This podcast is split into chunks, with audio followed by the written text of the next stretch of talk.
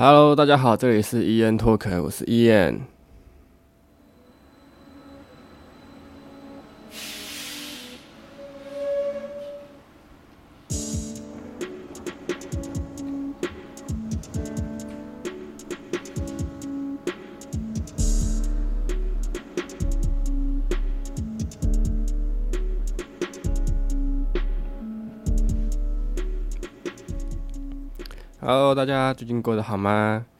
最近的天气越来越热，大家要好好注意身体，多喝水，别中暑喽。我身边就有一些朋友这几天太热，而且又在室外工作，就有一点中暑的状况，所以还是提醒大家要多喝水，出门就尽量注意防晒。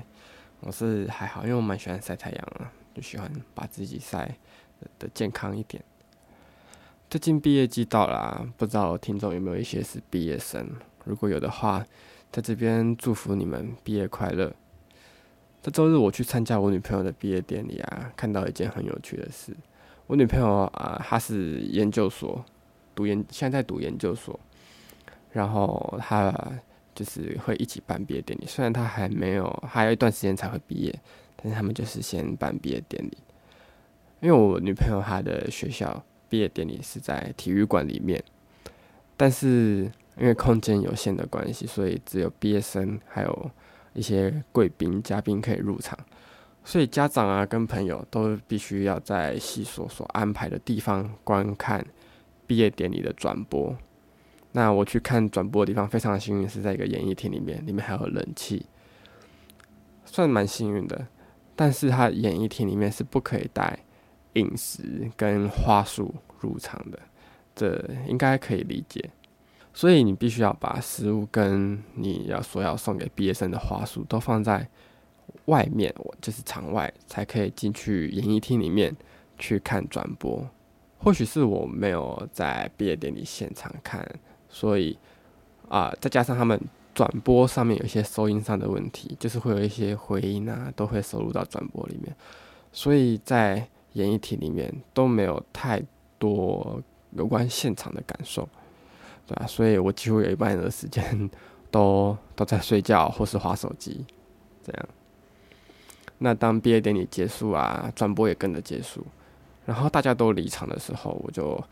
啊、呃、跟着大家一起离场，我就去外面，然后就是看我的我要送给我女朋友的花在哪里，我就拿着我的花，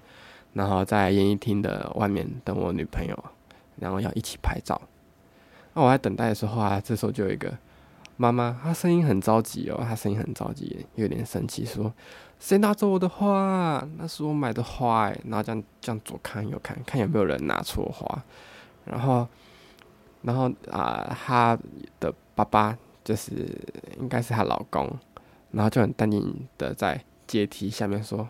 啊，没关系啊，人家需要花就送她、啊，那没关系，就是拿给就是。”被拿走也没关系，这样子，爸爸很淡定。那妈妈就很生气哦，生气到跺脚，就砰跺脚那种。她说：“那是我买来送我小孩的花，啊，我也那也是我买来要送我小孩的花，你知道吗？”她那时候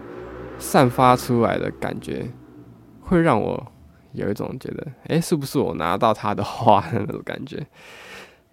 因为他散发的气象，他是左看右看哦，然后他还有看到一组家人，他就是用箱子装的 一, 一堆花这样子，然后他就这样看看看，然后那个家人说：“哦，没有没有，这个是我们自己买的。”然后那位花被拿走的那个妈妈，她就说：“嗯，我知道我知道，我只是想确认一下，就是他真的很很在意他的要送小孩的礼物这样子。”然后那时候我也拿起来看，拿拿着我纸袋看，哎，确认一下，哎，这个是不是我要送我女朋友的花？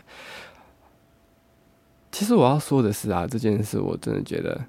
那位毕业生他有一个很幸福的家庭，感觉到他的妈妈真的很爱他，很看重他生命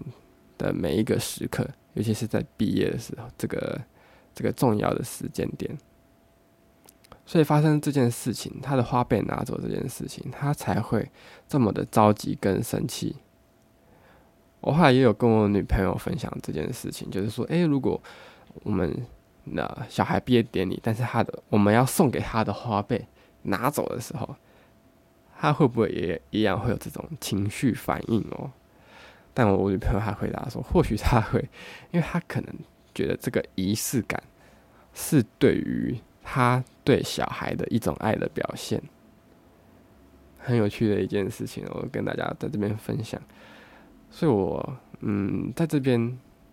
也跟大家分享一个关于我毕业的一个小故事。就我在二零一九年毕业了，有点透露自己的年纪了。二零一九年那时候在啊、呃、教会，它有一个特会活动，它是在香港。然后那时候我是一个准毕业生，但没有什么经费要去。呃，可以去到香港参加这个活动，但是我跟我朋友还有教会的牧师祷告下来，是觉得，嗯，我们有感动要去参加香港的这个活动，就是要去参加香港的这个特会。然后那时候也是正逢毕业季，我那个时候就是有先打电话邀请我的父母，问他们有没有想要来参加我的毕业典礼，因为我觉得我妈她一定会会想要参加，因为我妈她也是一个蛮注重这种时刻的一个母亲。但是他们有答应要来参加我的毕业典礼，然后我就顺势的跟我爸妈听到说，就是有提到我那个时候有想要去香港参加这个特会。那我爸妈就是出自于担心啊，因为那时候香港正在一个呃政治的活动里面，就是雨伞革命，然后他们是出自于担心啊，就是建议我不要去啊，怕我去了会有危险啊。而且那时候新闻报道都报道的很严重哦，就是警察跟民众起冲突啊，丢催泪弹什么的。但是我跟他们讲，就是我祷告下来的感动，就是要去，而且是嗯非常明确的这样子。那我爸妈就是我妈，我妈她就说啊，那那你要去，那你的经费怎么来？你要去香港，你的机票啊，你的住宿，你要怎么解决？你有钱吗？你可以，你有钱可以去吗？这样子。那我就半开玩笑啦，半开玩笑跟他们说，我祷告啊，我可以祷告看有没有鸡腿会从天上掉下来。然后我妈就很就是有点也是开玩笑说，最好是啊，你你祷告就有用，早就发大财了什么之类的。啊，这边跟大家讲一下，就是我跟我的家家庭家人是不同信仰的。我们家就是爸爸妈妈是信密宗的，就是会有喇嘛啊，会有一些唐卡、一些佛像在我们家里面出现的。那我我我是大上大学之后才开始接触到基督教这个信仰，所以我跟我家人是不同信仰信信仰的。之后有机会再跟大家细聊。啊，反正就是我开玩笑说祷告啊，我妈就说最好是啊，那什么还是要想实际一点方法吧。如果可以祷告有用的话，我可能就发大财了什么之类的。但是、嗯、这件事情好像就就是有点像这样就过了，后续怎么样我有点忘聊聊的是什么，我我有点忘记了。但是后来啊，就是决定了，就是信这里自己内心是蛮确定要去香港的，只是差旅费的问题。然后毕业典礼的前一天，我爸妈他就来台南来，先来台南。找我，然后现在才能住一天。然后那时候他就来我的我、哦、住宿的地方，就是我们的租屋处，来跟我们聊聊天啊，玩玩猫，这样子。看到猫很大只，我家的猫有十公斤，很大只，很胖。玩一玩，然后我妈她就抱着猫咪说：“